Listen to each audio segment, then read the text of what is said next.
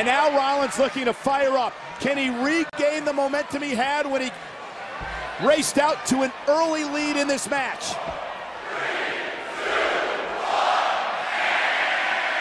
And now Seth Rollins back to his feet, sending Ziggler over the top rope into the floor below. I don't know if this is the right strategy, but Seth thinking about getting crazy. And a suicide dive, and Ziggler Five, four, three, two. Welcome everybody. Eh. It's John Pollock and Wai Ting, and every minute for the next however long this show is, uh, we're not going to do that. How are you, Wai? Good, good. Yeah, ready. I'm Ready. wired. I'm ready. I'm ready to chat. It's kind of our midday show, isn't it? Midday five hour pay per view. Yeah, you know, just uh, Yeah. we we had our we had our like uh, it's like a routine now. We did our our stretching earlier. We did the G1. Yeah. It actually feels like a day ago I watched all those matches. That was my morning. Then we did a show together, got that up, uh, pumped out a news update, and then I watched a five hour WWE pay per view, of which I had two coffees, and I could paint a house right now. Oh, good stuff. I'm excited. Well, I hope you're saved up because right after this, we'll be watching the G1. I know. Yeah, There's, we'll fit some some sleep in there, but then got the G1 in the afternoon coming up tomorrow, and then uh, Raw. I'll be watching some Total Bellas, and then Raw. Total Bellas is on Sunday, right? It goes. It went up against tonight's show. Yes. Correct. Okay, I'm out of my Total Bellas loop. I, I only follow it through you. You are my connection valve to Total Bellas. That's what I'm here for. I've learned that actually these two episodes uh, for their Paris trip are actually the season finale. The oh, okay. two-part season It's a two-parter. So Yeah. next week is the finale. Finale. So it's all over soon, everybody. oh man. Uh, but do you want to let everybody know what we've been doing over at the cafe? yes, it's been a uh, a big cafe extravaganza as the G1 climax has kicked off and I don't want it to fall by the wayside because I feel it kind of has. I feel our glow review is just this this wonderful uh, uh deli- delicacy that we baked at the cafe and we spent a lot of time on it and everyone's just going for the hot new uh, coffee flavor, which is the G1. But give us our glow review so, some love because I I thought our review was like the best review out there of glow is ours. I, it's have, really you heard, have you heard all the glow reviews that have been? out No? I haven't heard any, but I feel ours is pretty good. Well, yeah, certainly. I think after John and I recorded it, we were both incredibly happy with uh, with.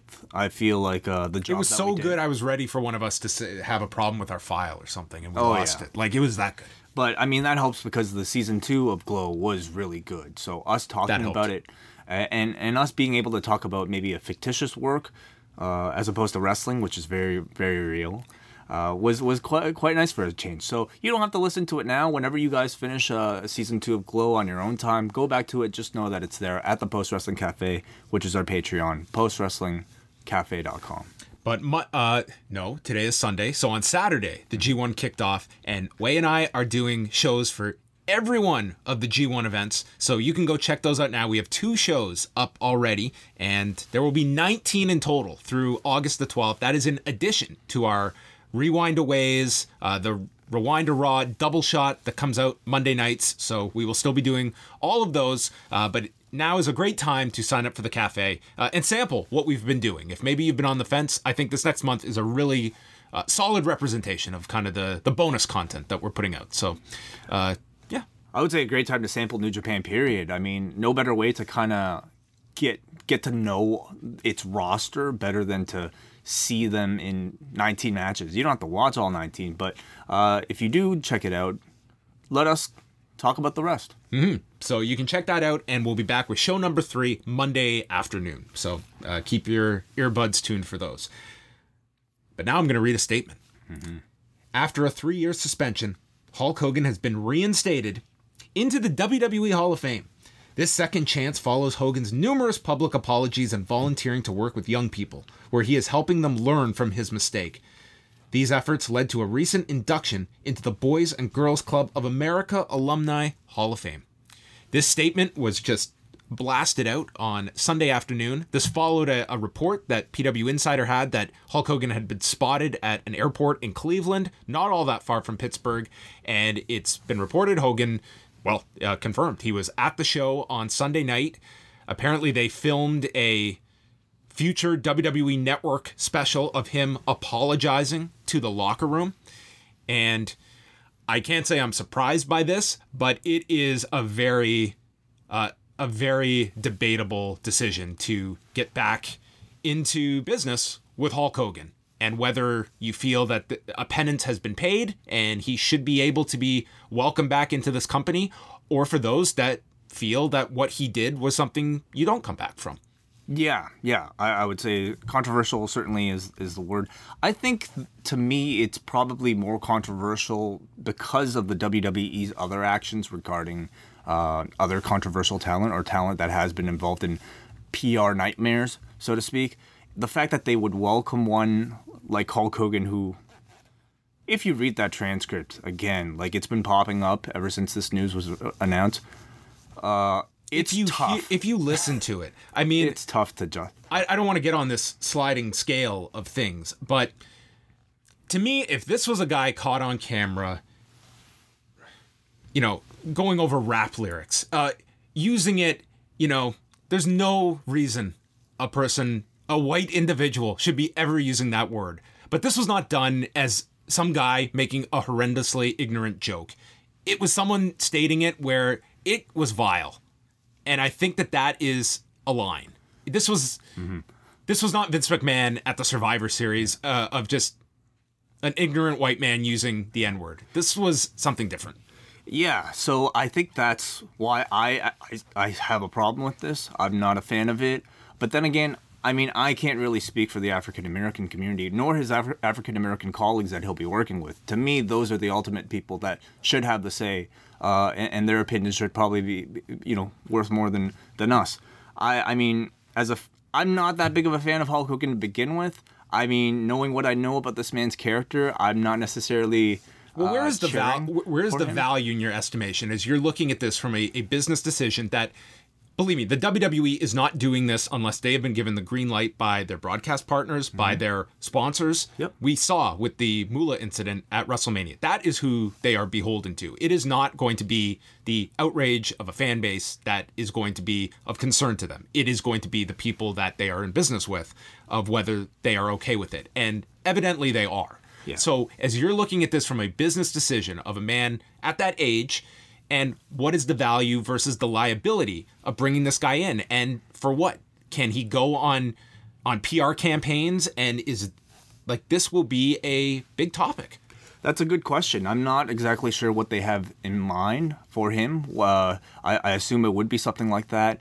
Uh, and trying to like, I, I can't necessarily see him in any type of uh, major TV role. Like seeing what the audiences are like today that first appearance of Hulk Hogan in on in some like any type of crowd that I think has a mind of its own could be a disaster. Mm. So I don't know. I'm I'm pessimistic about that. Uh, I mean, you get you get him in front of like a very smart marky type of crowd who won't stand for some of the things that that guy said. Uh, I don't know how much nostalgia, nostalgia would make up for it. Uh, but you know, they better have something good planned for this guy to, so, to, to, to basically apologize to the audience. So I put out this poll on Sunday afternoon. Do you support the idea of Hulk Hogan making a full return to the WWE, including a role on television? And I got over 7,500 votes 56% yes, 44% no. And um, not not to say like this is obviously anecdotal of you know my followers that you know voted on this, but a, no, a, somewhat notable sample size here that this is something divided down the middle. And I had the response or reaction you did that um, you know, I, I'm not for people that have to just indefinitely be punished. I think that we should be uh, of a society that forgiveness can be Absolutely. achieved. Yes. That said, I am not the person that can state Hulk Hogan has paid his penance. I I'm a 34 year old white male and am not naive to that fact that I have not gone through a situation where I've been the victim of racism. And for people if I'm having a conversation with somebody with with somebody that is black that is offended by this, there there's no way that I can argue the other point if that person is offended by this person. Yeah. Like I got a response from one person who said, "I know what Hulk Hogan thinks of me," and and that's a case closed uh, argument for that person that they they heard that and it's going to affect that person a lot mo- more than others. Right. Yeah. I mean, I just also just think about the second chance that this man is receiving versus the lack of second chance that I feel like they would give to most people, unless it was. a- He's getting this because he is Hulk Hogan. Exactly, If this because- were run of the mill, Yeah. um, a if this mid- was Enzo Amore, I don't. I mean, I can't. eh, Not to say those situations are the same. if but- this was not a star, they would not be going to this effort. And just to go on top of that, I mean, it was. I, I guess we're just going to see that, like the WWE, to me, they they have no concern about going into messy territory, as we saw with the the Saudi Arabia show. They are. I think they have some concern. Okay, unless I think they have a business concern. I don't think they have a moral concern. Okay, yeah, sure. And I'm just curious that if, in fact, they are taping a network special, I mean, how much of this this project, this rehabilitation project, are we going to be subjected to? Because I'll be honest, I do not want to see Hulk Hogan on my television set being quote unquote endorsed by the New Day that Hulk Hogan is okay. I just um, this is a company that will be heavy-handed when necessary, and I don't know if I really have the stomach for the Hulk Hogan rehabilitation project to be on television. Yeah, I would hate to be put in the position of being a black performer or a black employee employed by the WWE and being afraid to speak out on my true feelings about the situation for fear that uh, I would be reprimanded somehow, some way. So, ugh, it to me, I, I just see all that, and I t- I also ask, you know, what what is the value? What's the what's what's the purpose, and what are you getting in return from having an association? I don't see that value. So. It wouldn't be the call I would be making. Um, that's just I I would just be looking at where you're at versus think of where they were when Hulk Hogan was fired versus three years later, their television deals they have just landed, and where they are amongst advertisers that are looking at the WWE as a higher form of entertainment than even three years ago. They have made significant inroads that doing something like this, maybe it's not going to scare off anybody. I am sure the WWE has done their due diligence to assess the temperature of bringing this very toxic figure to some back into the fold, but they have made that decision. I think a lot of fans are. I mean, as as we could tell from your poll, I think lot, half of the audience is very much in favor of it and okay with it. Uh, and I think what surprised you and I, uh, if you're referring to my tweet earlier, was that the responses in the comment section were very different. I would say. Uh, very negative, I would say, for most of the comments, but uh, the anonymous vote is very different. So I think uh, there are probably a lot of fans that feel totally fine with it that are perhaps afraid to speak out. And I'm not faulting people who feel that way at all. I mean, again, we all have our opinions based on this situation, based on our own upbringing and our own experiences. So if people can forgive Hulk Hogan, that's totally cool. Like you're you have nothing to feel ashamed for. About Again, that. like this is not, you know, I, I'm not going to condemn anyone that that thinks that way. I mean, I I don't think I would be making this decision to bring someone back, but I I also don't believe in in this idea that if you screw up, that is it. That is a life sentence that you are never brought back. I do feel it's a mm-hmm. little bit much when I'm hearing people that Hulk Hogan has suffered enough. This is a man who landed an incredible uh, settlement as a result of all of this. I, I just feel it's incredibly hip- hypocritical for the WWE to welcome to give a second chance to a guy simply because they see dollar signs, whereas for other people they don't give second chances. And I, I feel you should just be consistent and not give second chances to anybody or give second chances to everybody. Then in a world of uh, stars and non-stars, there's always going to be those double standards. Um, that's Uh-huh. um, it- it's interesting. That was what is being brought up now with uh, with the Toronto Blue Jays organization. Is that with Roberto Osuna and the charges he is facing, um, the Blue Jays have stated that he will be reporting back to the team, and they're looking at this like this is all owned by Rogers, who immediately fired Gregg Zaun last year amidst allegations, and this was not uh, he was not charged, but they immediately uh, let him go, and uh, they were discussing the fact that you know is is this a double standard? Roberto Osuna is a much bigger star than Gregg Zaun in the Rogers uh, organization, um, but is is that a mixed message if you actually bring back Roberto Osuna? So.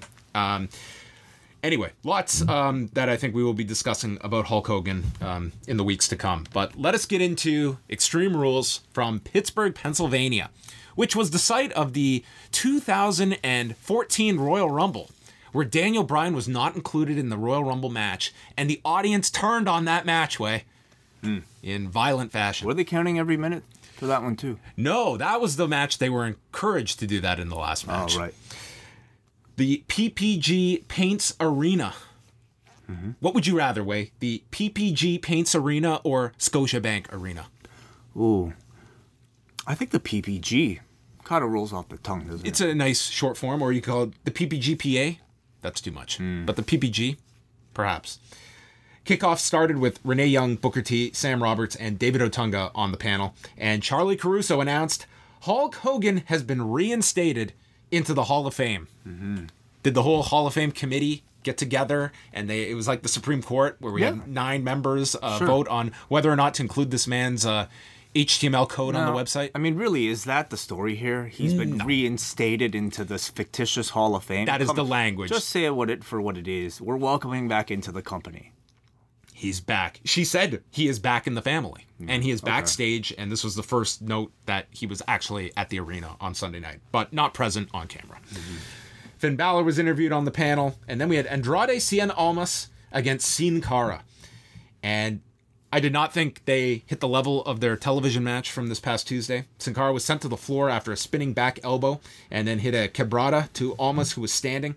Sin Cara did once again that that tilt-a-whirl spike uh, with the destroyer that looked good. Almas set him up for the double foot stomp. This time Sin Cara avoided it, unlike the television match. And then Sin Cara came off the turnbuckle and was going for a head scissors off of the apron. He completely missed Almas. I couldn't tell if he was going for some type of arm drag or head scissors, but yes. Whatever it was, it was a swing and a miss. And Vega distracted him, allowing Almas to hit a running drop kick, the running knees in the corner, and a hammerlock DDT for the win. Six minutes, 52 seconds. I found it about as good as their SmackDown match. Maybe I wasn't as into that SmackDown match as you were, uh, but I just thought good match, another showcase for both men here. Yeah, I I kind of had some high expectations for these two kickoff matches. I thought the pair, I was like, this will be a fine hour of pre-show matches. I don't think I thought this was a good match. It wasn't blow away, but it's a kickoff. It's not supposed to blow you away. well, something got blown. Shinsuke Nakamura was interviewed, I say that loosely, by the panel, where the idea was they were having audio problems and Nakamura was screwing with them that he couldn't hear them. Uh, they did a pretty damn convincing job because this just looked like a technical disaster, and I thought this segment sucked. There was probably miscommunication in the script for this. It was it just simply didn't really work. this was just atrocious. Dolph Ziggler and Drew McIntyre joined the panel. Ziggler cut a very good promo here. And then we went to the New Day against Sanity in our tables match. Early on, Big E went for his spear through the apron to Eric Young and Alexander Wolfe, but he was stopped. Uh, the table was placed on the floor. At one point, they stacked two tables, with the top table having the legs going uh, vertical, To threaten sending somebody through the legs of a table. like Mortal Kombat. Yes. Yeah, this is the, finish him spot. Woods and Kingston hit a pair of tope con hilos, and then Killian Dain followed with a suicide dive. Dain then dropped Woods with a Michinoku driver on top of Big E, and then ate the Trouble in Paradise. Kingston was alone with Wolfe. They were on the edge of the apron. Kingston was teasing a German suplex when Eric Young came off the turnbuckle, elbow dropping Kingston through the table to win the match in 824. It was nice to see Sanity finally get a big win on the main roster. I guess if you count the kickoff as a big win, but this was a, a match with the stipulation, and it was over the New Day. So you know, I felt the match for a kickoff sh- show was pretty entertaining and satisfying. They didn't go all out. They didn't need to go all out, and you know, it's almost like taking a main course ingredient, you know, that you typically get in a main event or a bigger match, and serving a slice of it, a portion of it for your appetizer. Well, I think this could have been much better served during the main course menu because a match like this, I Mm-hmm. think, could have uh, fit in very well uh, at any point of the first two hours of this paper. I would say this match was probably interchangeable with a good number of other matches on that main show. Had this gotten 12 minutes on the main show, I think it would have been uh, better received. And it was just, it just fit, felt like a bit of a kickoff match. And you and I had talked about, you know, looking forward to this match, uh, but not bad. Um, right at the end of the kickoff show, Ronda Rousey arrived with Travis Browne to conclude our kickoff show, and Ronda Rousey got her ticket and a cameraman to attend the show. Matt Hardy and Bray Wyatt took on Bo Dallas and Curtis Axel for the Raw Tag titles, and again they were uh, showing Rousey on camera, and it led to a chant for her as the match began. They were way more interested in Ronda Rousey than these four, and I can't blame the Pittsburgh crowd. There was uh, a bit of a reaction when Bray and Dallas were tagged in together, but then Dallas tagged out and the audience booed him. Dallas and Axel got the advantage on Hardy for a while, built up to a tag where Wyatt and Dallas finally came in. Wyatt hit him with a uranage. Dallas then shoved Matt into Bray from behind. This sent Bray off the apron to the floor, and Dallas hit his spinning, draping neckbreaker. And Hardy was laying there. Dallas pinned him, and the B team won the tag titles in eight minutes. Surprising finish? Yeah, I think I would say so. To me, I thought the B team were maybe like a one month, you know, joke type type of thing, but it looks like they're going full on with the Cinderella story uh, storyline for them. So When is midnight? Because I think it's vastly creeping up. who knows, dude? I thought the crowd seemed hot for this opening match.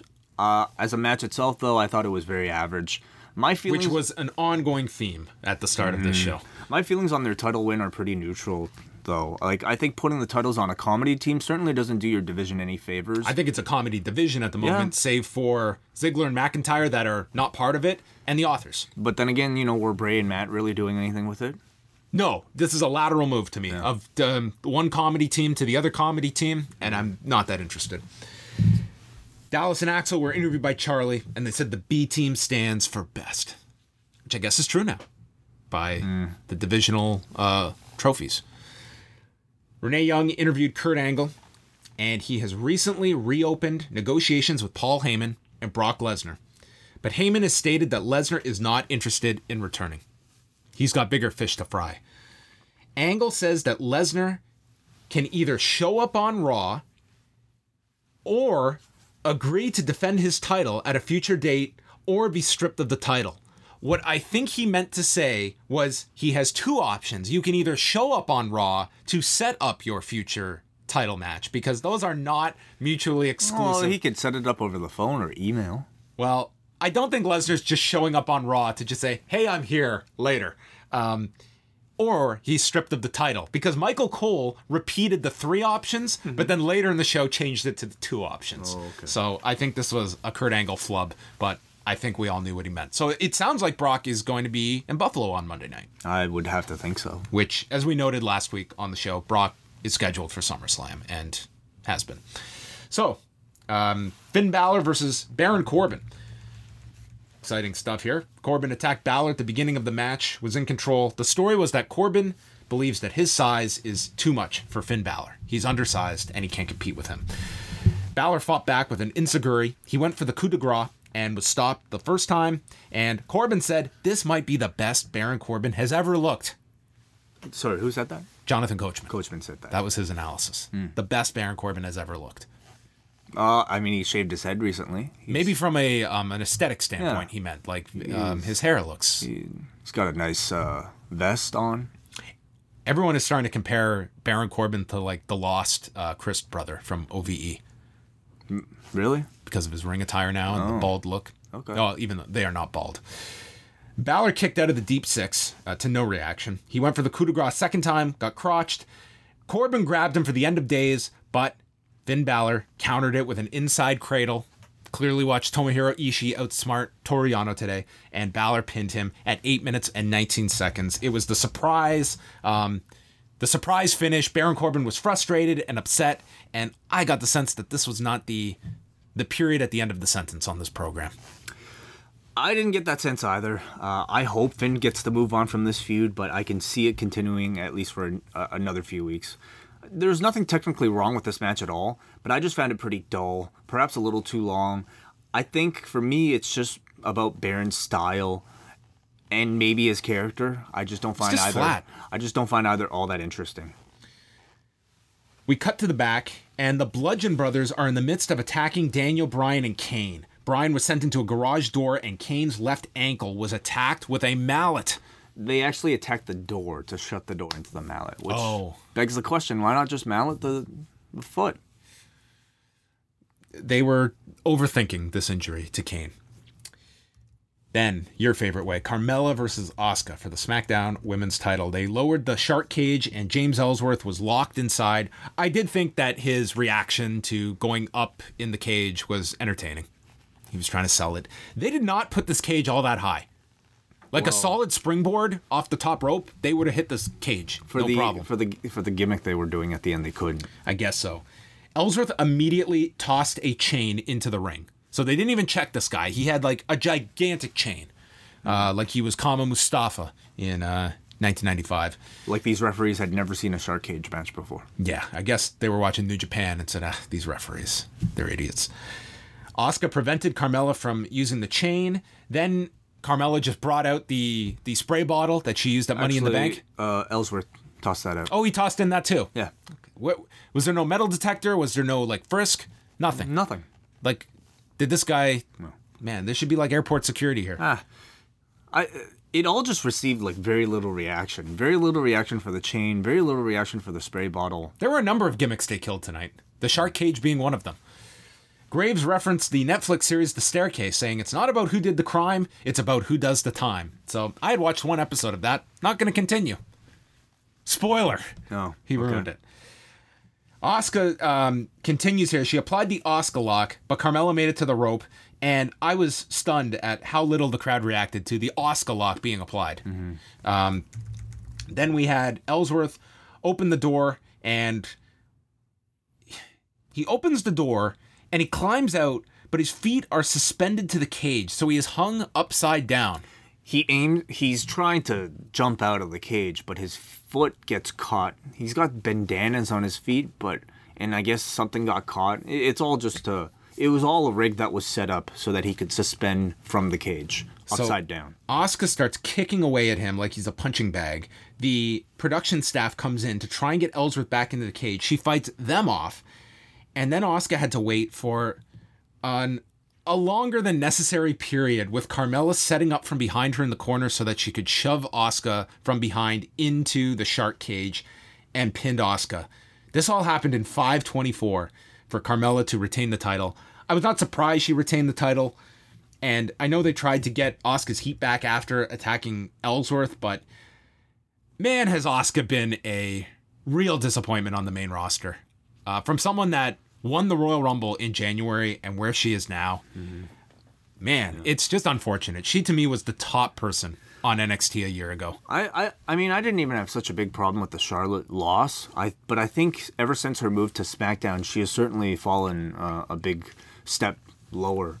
Um, like last month, I felt the finish to this match was a little too easy, a, little too weak. Considering who Asuka was, I think you needed at least something on top of being shoved into the cage in order to pin her one, two, three from Carmella.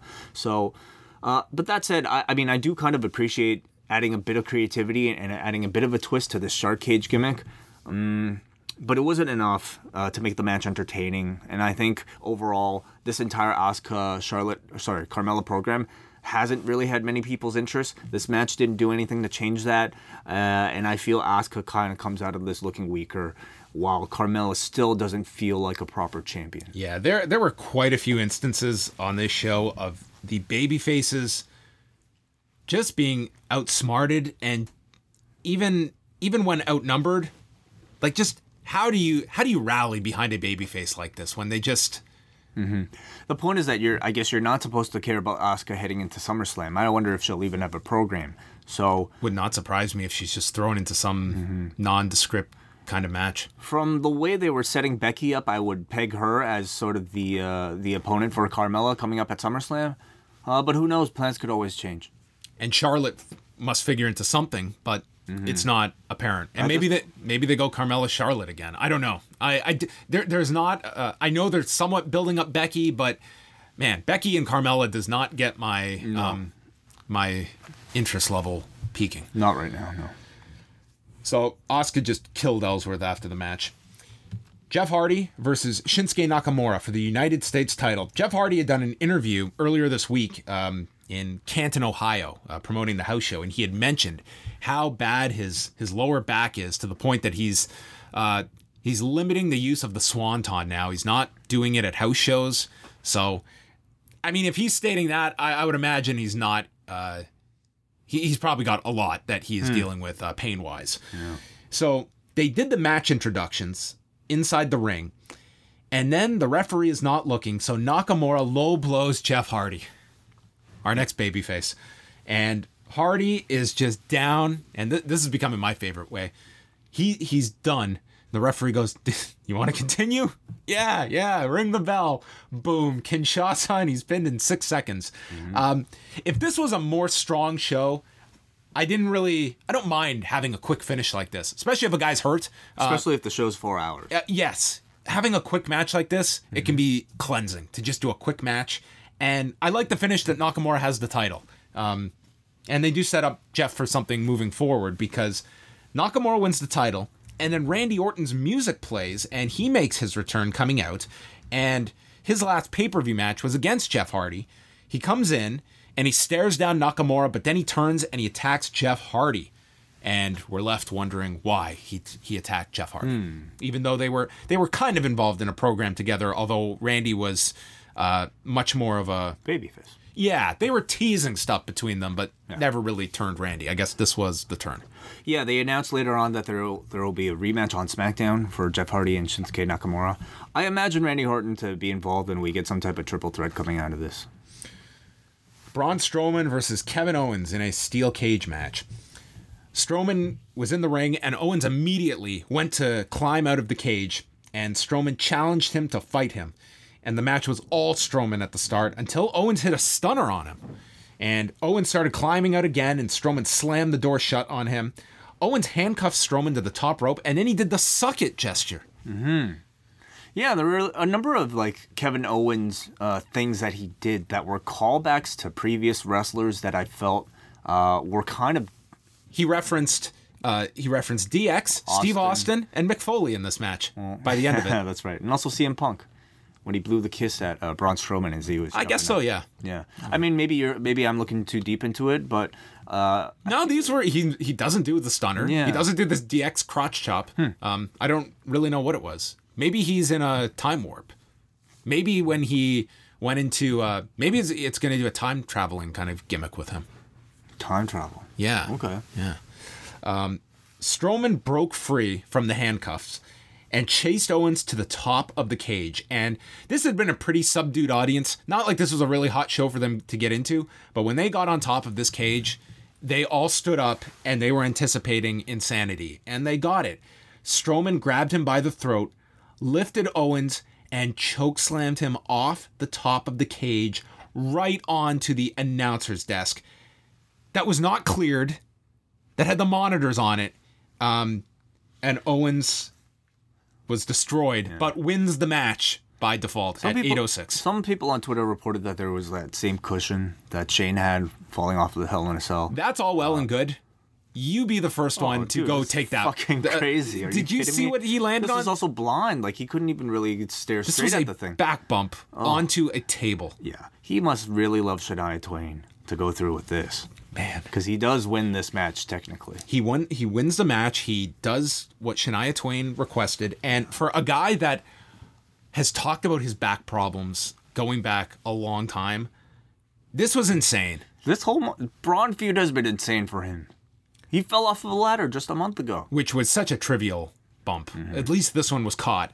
And i hope they replay this but man i i'm not a fan of these. Um I, I'm a fan of them if you use them sparingly for the right moments. I didn't necessarily feel like this moment required something like that, but like this is a comedy feud yeah. and yeah, I, I don't so. see Owens having a Mick Foley kind of um, run after this, or at least being put in the the pantheon. I mean, this is um, I don't know. I mean, God bless the guy that he got this uh, this memorable spot. I hope it is memorable. I really hate like to complain about this because like a man just really risked his life for our entertainment, and I'm very appreciative. I was very entertained by this. I thought the match was fun up until that stunt, and the stunt made it a more memorable experience. Uh, but I think maybe just seeing what could have gone wrong, maybe we're just uh, it's it's that whole conversation about what what whether or not wrestlers are maybe taking it too far for the wrong reasons. Well, that's that's kind of the frustrating part for me is that we we marvel at these stunts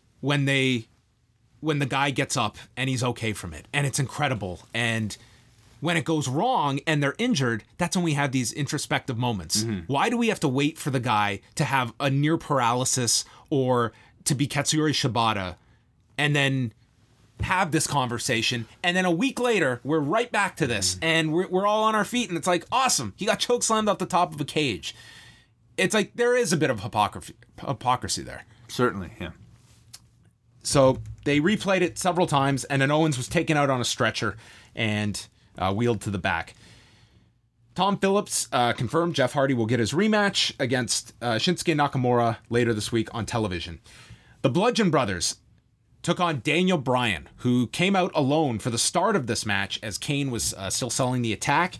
So Bryan took a, uh, took on the Bludgeons, the Bludgeon Brothers, uh, by himself, who quickly took control of Bryan. They sent him into the steps, and he was selling his ribs from the earlier attack. Bryan is beaten down until Kane's music plays, and out comes the big red machine with the big white cast. There's something very amusing about seeing This guy in this getup with a cast on. the visual of a supposed demon wearing a medical device. yeah, walking boot. Yeah. He comes out limping. It just looks so silly. Bryan tags in Kane, the hot tag to this guy wearing this boot.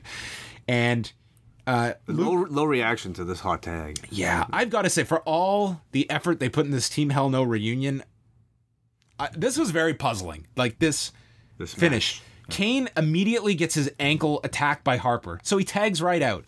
Bryan fires up with yes kicks. Rowan comes in, drops Bryan with a spin kick, and then Rowan puts him on his shoulders. Harper clotheslines him off. One, two, three. They pin Daniel Bryan. Mm-hmm. Of the of the available options to take this pin, it was not the 51 year old mayoral candidate selling a broken ankle. It was mm-hmm. Daniel Bryan. And this Team Hell No thing felt like they had taken the air out of this thing immediately.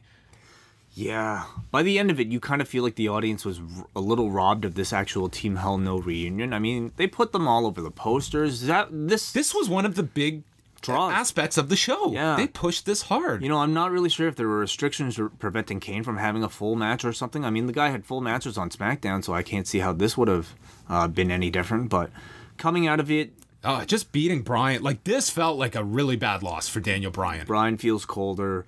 The Miz feud, I think, will help elevate him again. But I mean, he still he needs to get something on the Bludgeon Brothers coming out of this, right? So, uh, not not a very satisfying match, I'd say. No, I, I thought a disappointment, um, uh, given all they had put into this, and, and Bryan just feeling cold um, coming out of it. Roman Reigns is backstage. The B team are celebrating, and they tell Roman, if we can do it, you can do it. And Roman Reigns, Bobby Lashley going on at this position on the show. Uh, what did you think was going to go on last? And do you, well, I'm not going to ask, do you think they made the right decision? But um, I would, thought- I would thought- you have put this on last? I thought this would have gone last. I did too. Uh, and if not this, I at least expected AJ versus Rusev. I did not expect the Iron Man to go last. Yes, that was a surprise. The announcers note the referee is going to give them some leeway, um, or is giving them leeway, but notes this is not an Extreme Rules match. At Extreme Rules. Okay.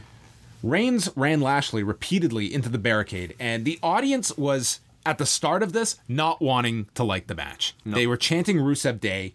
Um, They were loud, but they were loud to spite the match. this, though, was not. Um, this was not Roman Reigns Jinder Mahal last month. Oh my god, no. A lot of Roman matches are actually very good. this was a good match. This was a very good match. I thought. I thought this was easily the best match up until this point in the show. I didn't think there was a question about it.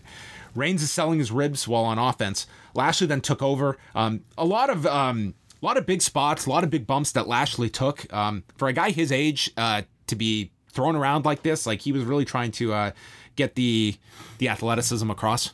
Yeah, are you referring to this? De- death, or de- uh, fireman's carry drop It was basically an AA over the top rope directly onto the right floor. onto the floor. And I'll say at that moment was really when the audience, myself included, really woke up and kind of got into this match. Lashley recovered from this. It was like he took this bump on the floor and then made his comeback. Yeah. There's really little registration of this fall. And he sets up in the corner but gets hit with a Superman punch. Reigns then runs around the ring and gets caught with a belly to belly and is thrown onto the announcer's desk.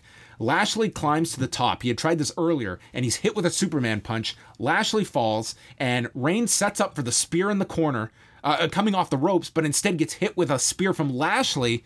Lashley pins Roman Reigns 14 minutes, 53 seconds. Took a, I thought the right call, Lashley going over. I think so too. Yeah, it took a while for me to get into the match, uh, but I think I thought they worked well together. they they did good. Yep. It felt like though to me coming out of it, at least at this time, it didn't necessarily feel like Bobby Lashley was the top babyface next in line. No, a that was the that was the negative. Was the audience did not take to him like It- it, top baby. I mean, it felt like the fans were only supporting him basically to spite Roman, at least for now, but that could change, you know, with the build next month. Cole makes specific mention that Lashley must feel like the title contender right now, and that's a point that Lashley himself really hit home on uh, the post show later on. Yeah, I would go with a straight up Lesnar Lashley match at SummerSlam. Find something for Roman Reigns. I don't know what that pairing is, and it is hard to imagine Reigns not being part of that match. But I, I really believe he shouldn't be part of it. Um, I'm sticking with my my idea, and I don't have knowledge of this, but I would really like Lesnar has a big, big promoted match with Lashley. It's a first time ever match. Lesnar goes over. Hopefully, it's a really entertaining match. It's a fresh match. And then the next night, Lesnar does the match on television with Roman. And you don't have five weeks of build up to Lesnar and Reigns. You get it unexpectedly on television. Sorry, for the belt or no belt? I think it would end up being for the belt. So he beats Lashley. I think he could he could uh Lesnar beats Lashley. He could lose it the next night, and you've set up this challenge because Lashley holds the win over Roman. Alexa Bliss, Nia Jax, Extreme Rules match for the Raw Women's title. Michael Cole notes Rousey's suspension is up this Wednesday, and we have Mickie James and Natalya in the opposite corners. Uh, Jax caught her on the floor, sent her onto these chairs. There were garbage lids inside as well, and Jax dropped Bliss with a military press onto a garbage can. Jax then runs into the corner, missing Bliss into a chair that is set up. This was when Mickie attacks Natalya on the floor, and that prompts Ronda Rousey to jump out of her seat, and the place goes nuts. Like, Ronda did feel like the biggest star on this show Oh, yeah. Like a superstar reaction. She attacks Mickie and throws her twice into the barricade, and Mickie flew into the barricade. Hmm. Takes her into the ring and hits the standing reverse kataguruma. That's what it's called. That's what Rousey calls this, not Oh. a Samoan drop. She that is the judo term for it. Mickie and Bliss then stop Rousey, and Ronda Rousey takes kendo stick shots on the floor. This takes her out of the match. Jax then grabs Bliss for the Samoan drop, but was stopped by a chair shot from Mickie from behind and allows Bliss to DDT Jax on top of a chair. And Alexa Bliss pins Nia Jax at 7 minutes and 22 seconds, retains the title, and then Rousey chases off the heels at the end of the match. Seems like a pretty clear direction for SummerSlam with those two. Um, how do you feel they pulled off the Alexa Bliss Nia Jax match? I thought it was a really soft, hardcore match. And uh, I mean, we just had a conversation about not asking our performers to take too much much risk. But I think when you're promoting an Extreme Rules match, uh, in 2018, trash can shots and slow running into chairs tucked into the corners doesn't really cut it for me. I thought this was just overly uh, boring and safe match. The only reason I really had to be excited about this match was to see what creative spot they'd had for Ronda's involvement. And I didn't even feel like I had that at all. Like what yeah, they gave the, her the audience stare. reacted big, but this was not They one were of reacting to her just sitting down. Well, that was it. I'm. I mean, what creativity though do you have to uh, have her come in here and do something? And I don't feel like they really, yeah, they didn't really make me feel anything coming out of this. So uh, then they ran the SummerSlam ad that, boy, does this continue the streak of weak pay per view commercials. This is just a bunch of photos where they're trying to like present them as to- memes yeah. and yeah, but not funny. They're just like catchphrases and stuff. It's it's always really easy to see when a f- middle-aged person tries to do something that's hip with kids and tries their to make something that is actually kind of I don't know hip into something commercial, and that's what this really felt like. That's all we can say about the SummerSlam ad. And then AJ Styles, Rusev, WWE title, second from the top. I was with you. I was surprised that this went in this position after we had seen Roman and Lashley go on so early.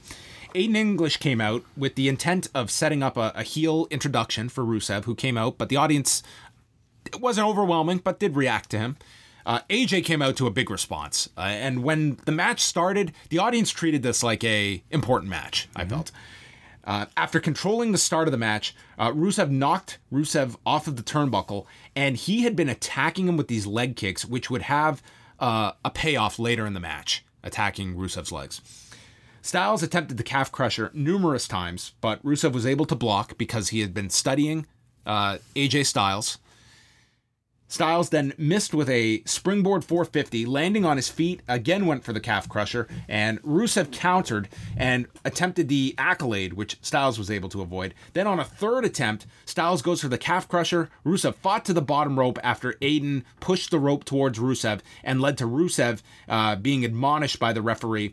Rusev then landed a Machka kick for a big near fall, and Rusev goes for the accolade, but he can't base on the left leg because of the prior damage from the kicks. So he has to apply uh, just the accolade to the right side of AJ's body. And AJ is able to get to the rope. English then climbs up behind the referee's back, removes the turnbuckle pad. Rusev, about a minute later, chases after AJ, who ducks in the corner, and Rusev runs headfirst into the exposed buckle and led to Styles hitting the springboard 450 for a huge near fall that the audience bought into. I thought that was a really clever spot. Mm-hmm. Styles then killed English with this running drop kick through the ropes. Rusev is vulnerable. He hits the phenomenal forearm and wins the match at 15 minutes 39 seconds. I really enjoyed this match. I thought they did a, a, very good job with several near falls for a challenger that I don't think too many people bought into. And I thought it went the right amount of time. They didn't overstay their welcome. And this was one of the better matches on the show for me. I thought a good match. Yeah, good selling from Rusev. Uh, I liked all the stuff with the leg. The finish with the exposed turnbuckle, I also thought was very effective. Perhaps, uh, I think it's it's hard it was hard for me to kind of see this past uh, what it actually was and that's being a filler match for AJ ahead of SummerSlam. Uh, what would you like to see for AJ at SummerSlam? Title program. Who's available? I would say the the options would be Samoa Joe or The Miz. Daniel Bryan certainly doesn't feel like he's going to be part of any title picture coming out of tonight. Yeah, uh, I can't say there's a definitive direction, but I, I would say like that's more of a uh, of a reason to like AJ hasn't really been a focused part of SmackDown, at least for this feud, and it feels like mm, for quite a, a while. So I can't necessarily say like there's too much out there that I'm that excited by. Obviously, I'd be into a Joe feud, but it doesn't necessarily feel like it's that important right now. I wonder if the debut of this Miz and Mrs. show would propel them to put Miz in a in a major title program, um, just because of that show being on the USA Network. Uh, Miz needs to be it, figured he, prominently. Yeah, but he would be in a more prominent match against Daniel Bryan, not in a be- at best third from the top match against AJ Styles for a title. Like look at what look at this Rusev match. This wasn't even main event worthy. Yeah, I just watched tonight and I don't know. I don't know if they're going to pull the trigger on doing Bryan and Miz at the moment. Um, we'll see. Rollins was interviewed backstage ahead of the main event, which is Dolph Ziggler, Seth Rollins, 30 minute Iron Man match for the Intercontinental title.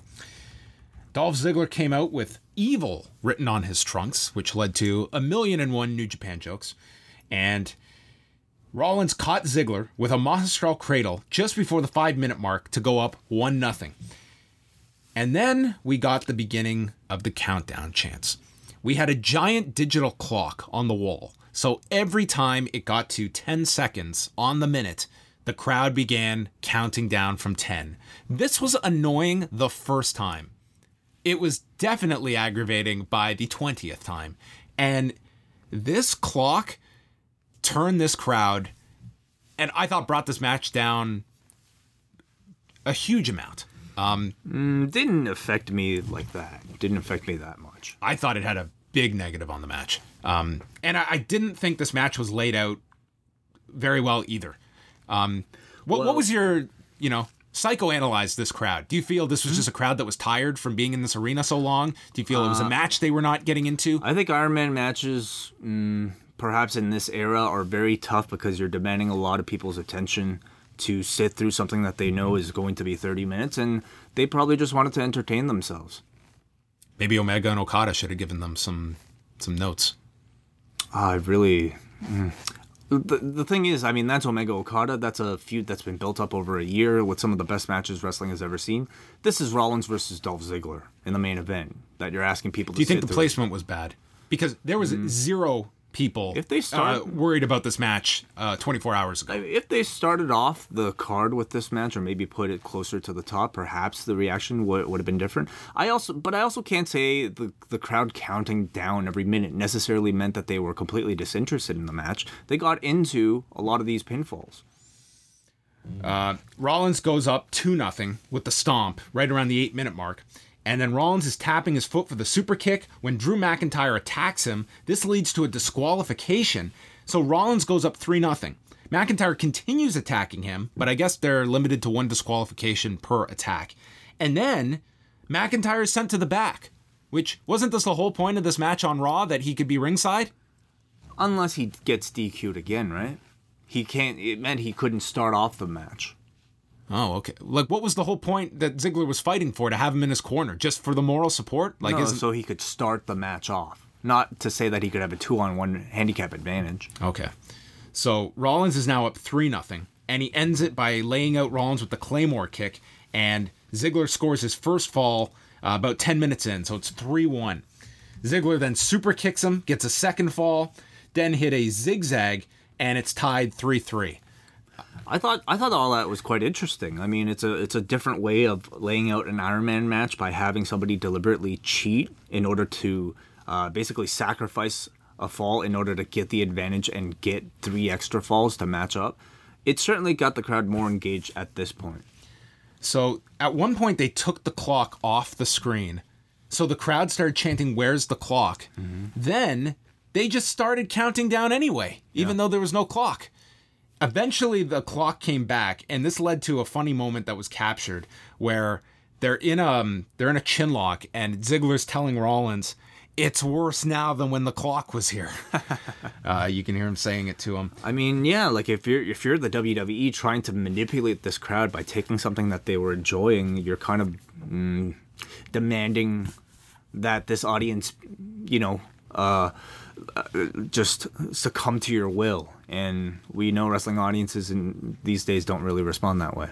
And you needed that clock because you were going for something elaborate for the end, and they needed their cue. And that's why they brought it back. They brought it back, and it got a huge reaction when it mm-hmm. did.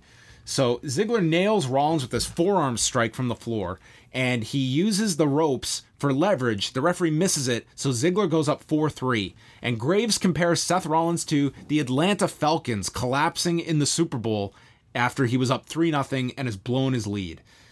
Ziggler's strategy at this point was to kill time. He did this long sleeper spot, ran away, and Rollins was just going after him. Got several near falls, including one off a superplex and Falcon Arrow combination, frog splash. Then he stops a Ziggler super kick, catapults him into the corner, and does a roll up, tying it at four with three minutes to go. Rollins applied the sharpshooter, which is a callback to the Brett Shawn Michaels Iron Man match, then transition to a crossface. Um, probably not a callback to the Benoit Triple H Iron Man match in this city of Pittsburgh. And then goes for the stomp. Ziggler gets out of the way, rolls to the floor. Rollins sends him back into the ring. He takes a famouser, but kicks out. And then Rollins sets up for a super kick. Rollins cuts him off with his own, hits the stomp, and rolls on top of him, but time expires. And it's 4 4 after 30 minutes. Ziggler is awarded the title. They tease that he's going to retain. And then Kurt Angle comes out stating, We can't end things in a tie. We're going into sudden death overtime. Next fall wins. And Drew McIntyre reappears on the apron to distract Seth. And it leads to Ziggler hitting the zigzag and pinning Seth Rollins only 14 seconds into the overtime period. And that ended the match. Um, I think we had differing opinions on this match. I I just thought the crowd really did hurt this one, and I'm pretty liberal when it comes to the audience chanting whatever they feel like. But I also didn't like the layout of Rollins being the one that had the lead taken away. I would have much rather um, have McIntyre assisting Ziggler to rack up these um, points, and then he's ejected, and Rollins has to fight from behind to tie it, and then get screwed at the end. I think it would have told a better story of the comeback. But I think the point is to show that Rollins, when it's a fair match, he's the better wrestler. I think you could have done that though with him being outnumbered, and then when it's evened out and he's and Drew's ejected, that's when Rollins' time is his enemy. To me, it's all it would be about the same, and and that's to say I didn't really hate this at all. I thought it was a good match between these two, uh, even a very good match. I liked the booking for the first ten minutes. It was seven pinfalls, a lot of action, and I think a unique way of setting out uh, an Iron Man match. The next ten minutes felt like it was the crowd begging for this clock. It was good wrestling, but I can't say it was that exciting. And if you feel like the crowd dominated that one, then yeah, I would I would agree with you. But the next five minutes kind of felt like the crowd celebrating that the clock was there. Uh, again, uh, entertaining though to me just to even look at crowd reactions. I'm somebody who watches a match, and if the crowd goes rogue, throws beach balls around, uh, I I, it kind of makes the match a bit more special to me. I'm not just watching it for the moves, I'm watching it for the entire atmosphere. And it felt like this crowd was enjoying themselves, and I kind of enjoyed it. But finally, I thought the last five minutes they got into the, to the match again. Some some very good counters, some very good wrestling between the two. The finish, you know, I think it all kind of calls for that. Uh, perhaps that Ambrose Rollins team up if Ambrose is available. Uh, of course, McIntyre comes out of this looking like a difference maker as well. I wonder if they're cafe members or they just listen to our free show. Because I totally see D- like Dean Ambrose returning on tomorrow or next week or something like that. Mm-hmm. Seems the only logical um, conclusion, and I think that sets up the SummerSlam tag match, which is fine. Um, anyway, that was um, that was Extreme Rules. Um, I'm going thumbs down on this show. I thought as uh, as a whole, um, if I was to recommend, you know, what to go watch, it's a very short list. I think you you can watch AJ and Rusev, and I think you'll enjoy it, but it's not must see. Owens did a spectacular fall. Um, hoping he's he's fine, but it was a visually uh, a stunning visual to watch. Um, but I didn't take a whole lot of uh, interest going into this show, and I can't say coming out of it that this felt all that different. So it was yes. a filler match going into the show, and by the end of it, it definitely felt like a filler match. Uh, I mean, I've seen some really bad pay per views in my day, so I can't really say that this was, you know, anything near all time worst at all. I'm not saying so. Uh, but in 2018, this is certainly near the bottom of what's available out there in professional wrestling right now. This was a small coffee with a dash of milk. In 2018, yes, when the standard of coffee is very high. Uh, let me quickly go through some notes from the post show, which took place on the. Oh WWE yeah, you got Network. to see this. Yeah, so we had Bobby Lashley uh, appear on after his win over Roman Reigns. He says how Roman Reigns exceeded his, his expectations, but his next aim is Brock Lesnar and the title. Says Brock has no excuses now because he is the new big dog. Lashley again says that he's the number one guy in the company right now. He calls Brock out in a promo, but unfortunately, the camera is a close up on him. Lashley is looking at a different camera the whole time. Um, I thought Lashley in this unscripted environment, he sounded good. He sounds better than he does in scripted form. But to me, he still kind of felt a bit, little bit like he was nervous acting, rather than that cocky, confident guy that I we all think is in there. So we might not exactly get get that full version of Lashley until he turns heel. Yeah. Carmella's up next. She comes in about beating Asuka twice, bragging about beating Charlotte twice, bragging about winning the Money in the Bank twice. She complains about Paige handing out title opportunities like Tic Tacs, and then says it was wrong of Asuka to take advantage of a helpless man ha- hanging there like that. Uh, the Renee and Sam Roberts ask for an update on James Ellsworth. Carmella says, "Who cares? Look at my title."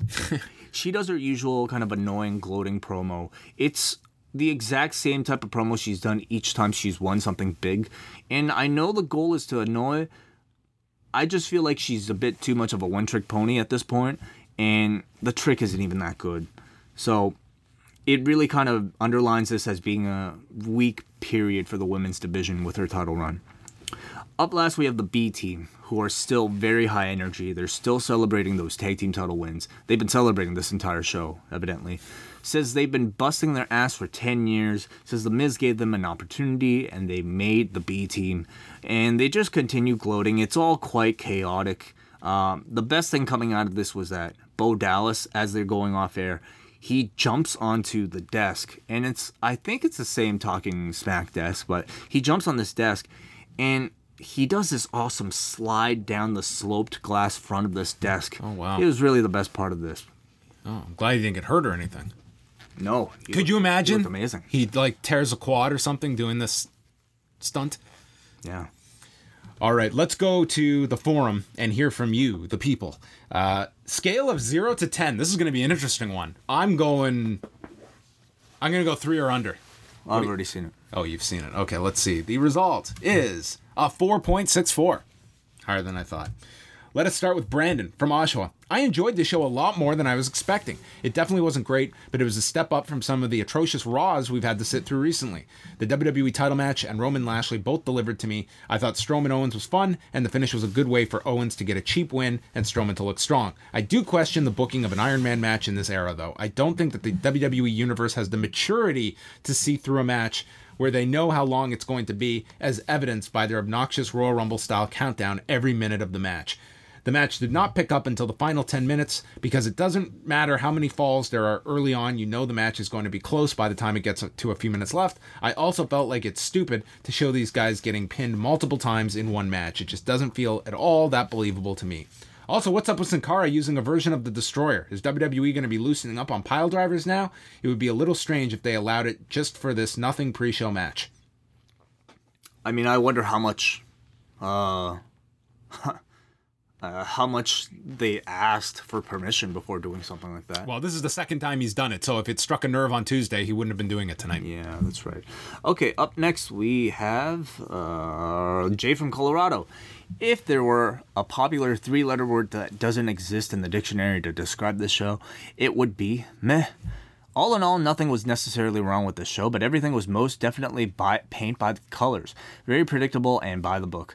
My biggest complaint is the Hardy Nakamura match. This was the one match I wanted to see. I don't care if the ending was shitty, just give me five minutes of good wrestling between the two.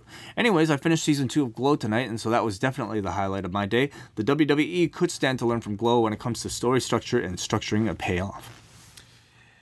Maybe that's going to happen. Maybe in Jeff Hardy's um, imagination, he's going to have a uh, a blow up doll that he's hoping will come to life. But in order to do so, he has to give up his imagination to Shinsuke Nakamura. No, No, that's not going to happen. No, I don't want to see that. Chris from Melbourne. As someone who watched the World Cup final until 3 a.m. local times, this was hard. This was hardly worth getting up early, up early for live. I thought he was saying get up early enough to live. Uh, the one match I was really looking forward to, Hardy Nakamura, only lasted six seconds. Were you that high on that match being that great? I was, wasn't expecting all that great of a match, to be honest. honestly, I was not disappointed at all. But uh, some a lot of people were looking forward to it. I guess. Also, I know a lot of fans complain about the New Japan referees, but after seeing McIntyre attack Rollins in, in ring to result in a DQ fall, but then McIntyre tosses Rollins outside, ramming his back into the apron before tossing him back inside, hitting a Claymore kick, and the referee counts a Ziggler pinfall. Topped all off by a good Iron Man match ending in a tie for only 14 seconds of sudden death with interference, why even bother? Remember, if you buy a front row ticket during an Extreme Rules match, you can do run ins. One, everything is evil out of five. Hey guys, it's Brad from Halifax. This was the definition of a B show. My friends left with an hour to go in the show, so they missed the final three matches. Well, we got a great stand with the big bump from Kevin Owens into good wrestling matches. Okay, this is just a mess. Questions? Any word on Kevin Owens? Is he all right? Uh, I haven't heard yet. anything. Uh, I assume he's fine. Okay, is Kane actually hurt? I don't think so. Um, Could be wrong. He could be. I guess he looked fine on uh, on SmackDown. uh, Louis from Queens, New York. I think this was a decent show. Nothing super special, but I didn't mind watching it. Match of the night for me was Lashley Reigns, very physical with an unexpected finish that popped me pretty hard. This match made me excited for Lesnar and Lashley, which I never would have expected. Jeff Hardy getting hit in the dick twice had me laughing pretty hard. Crash pad or not, the Owens bump was absolutely insane. He needs to slow it down a bit with these insane bumps. The main event was good, but weirdly booked. No way it needs seven falls halfway through. Also, the restart shouldn't have been used. It made Rollins look like a geek. Would have preferred if the show ended with Rollins running out of time, B Team winning the titles. Warms my heart, even though I would be shocked if they are anything but transitional champions. 6 out of 10 show. Jackson from Hamilton. This show was not very good. Paige is suddenly becoming the Kurt Angle of SmackDown. Her tag team championship match was ruined an hour before the match. Her United States championship match was ruined seconds before the match. Her stipulation in the women's championship match proved completely ineffective and also ruined that match. She looked useless. Of course, Kurt looked like a goof by pumping up the crowd and restarting the match only to have it ruined seconds later. This show felt very 2000 era WCW. The crowd sucked the energy out of that Iron Man match. At least Styles Rusev was really good. By the way, what happened to Corey Graves? Two years ago, he was a godsend to WWE announcing, and now he's one of the worst. As for Hogan, if the Boys and Girls Club of America can put him in their Hall of Fame, I guess WWE felt they could put him back in theirs. Okay. Um, next up, we go to Chris from Pennsylvania. I hope everyone's ready for a three year long Roman Reigns title run because this crowd did not make a strong case for putting fresh guys in the main event. The first couple times they did, the countdown was amusing, but it quickly became a huge distraction. Minus the crowd, I enjoyed the main event. I like the heel strategy of sacrificing a fall to completely incapacitate the opponent. You could argue that maybe they should have started off that way and had Rollins try to climb out of a huge hole, but I don't think it hurt the match that much as Rollins was chasing Ziggler for more than half the match. As an event, the first half was pretty forgettable and was much more angle driven than focused on the in ring. Everything from Roman Bob on was enjoyable, and they set up a lot of potential feuds for SummerSlam. I would give this event 5.5 out of 10, which I believe on the Tim Horton scale equates to a medium with milk and sugar, but feel free to correct me as I'm figuring out the conversion rates. So are we. Brett from San Antonio, Extreme Rules was a pay per view, but there is no way it could be considered great with multiple injury, non matches, screwy finishes, and botches. New Day Sanity and Kevin Owens' bump were the highlights. Ellsworth Hang's suit being visible under his shirt really ruined the suspension of disbelief. It was great that the true wrestling match and IC title got the main event slot, but I was disappointed they felt the need to have so many falls. 5 KO bumps out of 10. Uh, this is from Mike Johnson at PW Insider that Kane uh, was seen in a walking boot earlier in the day, and apparently he he did have an injury to his left foot. Oh, okay. So it looks like they were just working around uh, a legitimate issue. Uh, we go to the next one here, Doof Daddy. After watching the G1 this weekend, I had zero expectations for the show, so I guess you can say this exceeded them. Instead of giving an in depth analysis, I'll just give quick observations. At least the crowd reacts to the B Team act. Carmella doesn't deserve to even be in the ring. Hopefully, the crowd takes the takes the Orton as a heel because he's way better as a heel. I hope Lashley keeps the spear as a finisher because the delayed vertical is lame. I laughed the first two times the crowd counted down, but it really took away from the match. Suzuki versus Makabe will be a stiff brawl and is what I'm looking forward to tomorrow. I give this show a 6 out of 10. Bernie from Chicago. This show was just okay for me. The crowd really hurt what I thought were the two best matches. Lashley, Reigns and Ziggler Rollins. It was an average show. I expect things to heat up with SummerSlam approaching. I might have enjoyed the show more if I hadn't just watched Suzuki Tanahashi, Sabre Jr. Ibushi, and Omega Naito put on absolute clinics this weekend. As far as the Hogan thing goes, I really struggled with the poll you put on Twitter.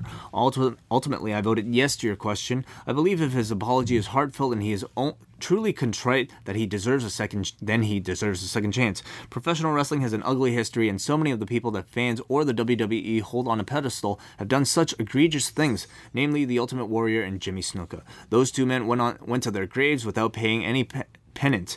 In my eyes, Hogan has tried to right this wrong and in doing so deserves a second chance. Let's hope he doesn't disappoint us again. Dave from Sydney. I missed the kickoff due to the early 8 a.m. start in Australia, but everything I saw was just filler. Braun and Owens was fine, nothing special, but I did enjoy the end spot a lot. Very dangerous, but a great throwback. Both women's matches reminded me of the Divas era, and I feel bad for Asuka being stuck in a comedy angle. Hopefully, come SummerSlam, we get some changes in the women's division. Lots of head scratching with the U.S. title and both tag matches. Did you see Matt's tweet after the match? He said, maybe it's time for us to move on. I think that was more in reference to the the angle that they did with him and Bray, where they crashed into each other. Um, that's how I took it. Um, at least they got it right with the hottest talent on the roster and Seth Rollins main eventing the card. Shame the last 20 minutes of the match was dog shit, and the crowd destroyed any momentum of it moving forward. Two out of 10.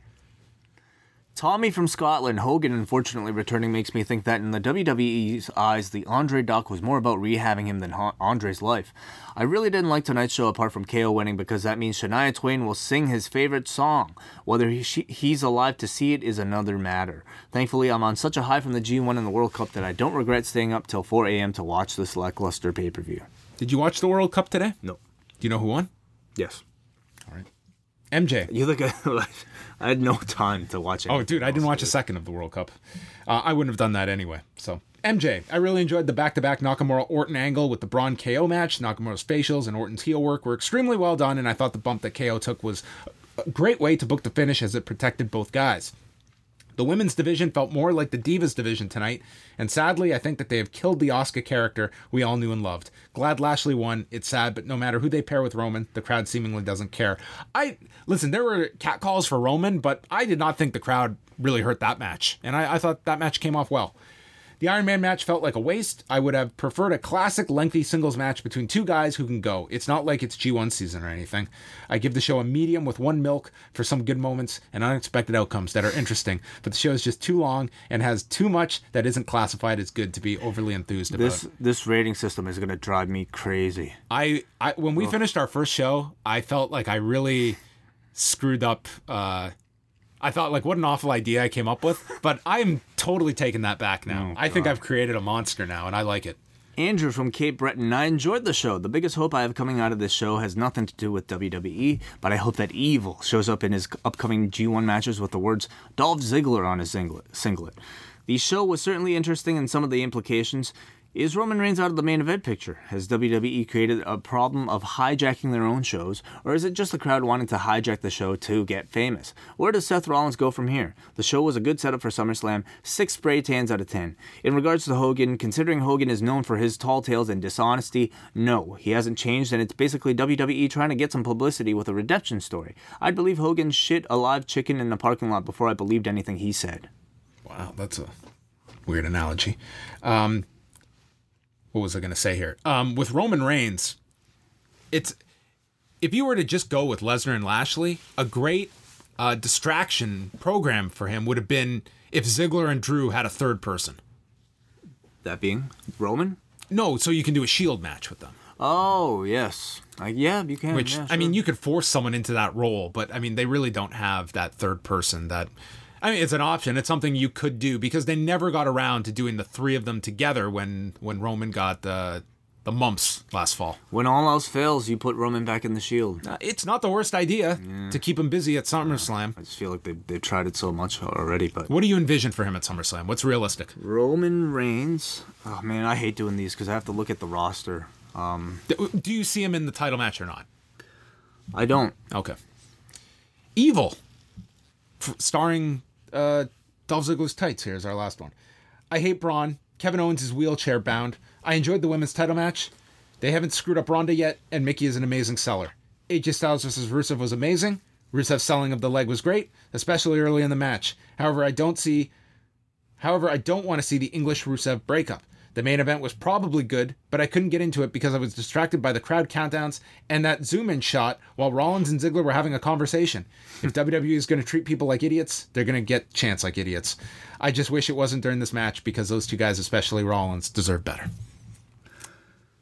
Hmm, okay. All right. Well, thanks everybody. Thank you for joining us. Yeah. That is our review of Extreme Rules. Uh, but tomorrow we are going to be back with more. Uh, tune in Monday afternoon. PostWrestlingCafe.com. You can sign up now and get in on all the G1 fun. Do some catch up with the two shows we've already put up this weekend. And we will be reviewing night number three of the G1, headlined by Hiroshi Tanahashi and Jay White. Mm-hmm. So look forward to that. Monday night we're back with a free show with Rewind-A-Raw. And then Cafe members, stay up late for your double shot as you're going to get the total Bellas discussion. And I think on the double shot, uh, we should chat a bit about the Madison Square Garden date that Ring of Honor and New Japan has booked. We have yet to speak about that, so we will uh, we will chat about that on the double shot as well because I think we'll have a ton to talk about on the free version of Rewind-A-Raw. So all of that is coming up as well as our regular shows this week, and um, I do want to recommend the Eggshells show from this week with Paul Lazenby on with Chris Charlton. Some awesome stories of Paul inside the Pancrase Dojo. Extras actually comes out this week. Which one? The book. The book is out this Yeah. week. Correct. Yes. Uh, I highly recommend the book as well. Mm-hmm. So it's very good. Uh, you can go check that out. Postwrestling.com, postwrestlingcafe.com, and we'll speak with you on Monday.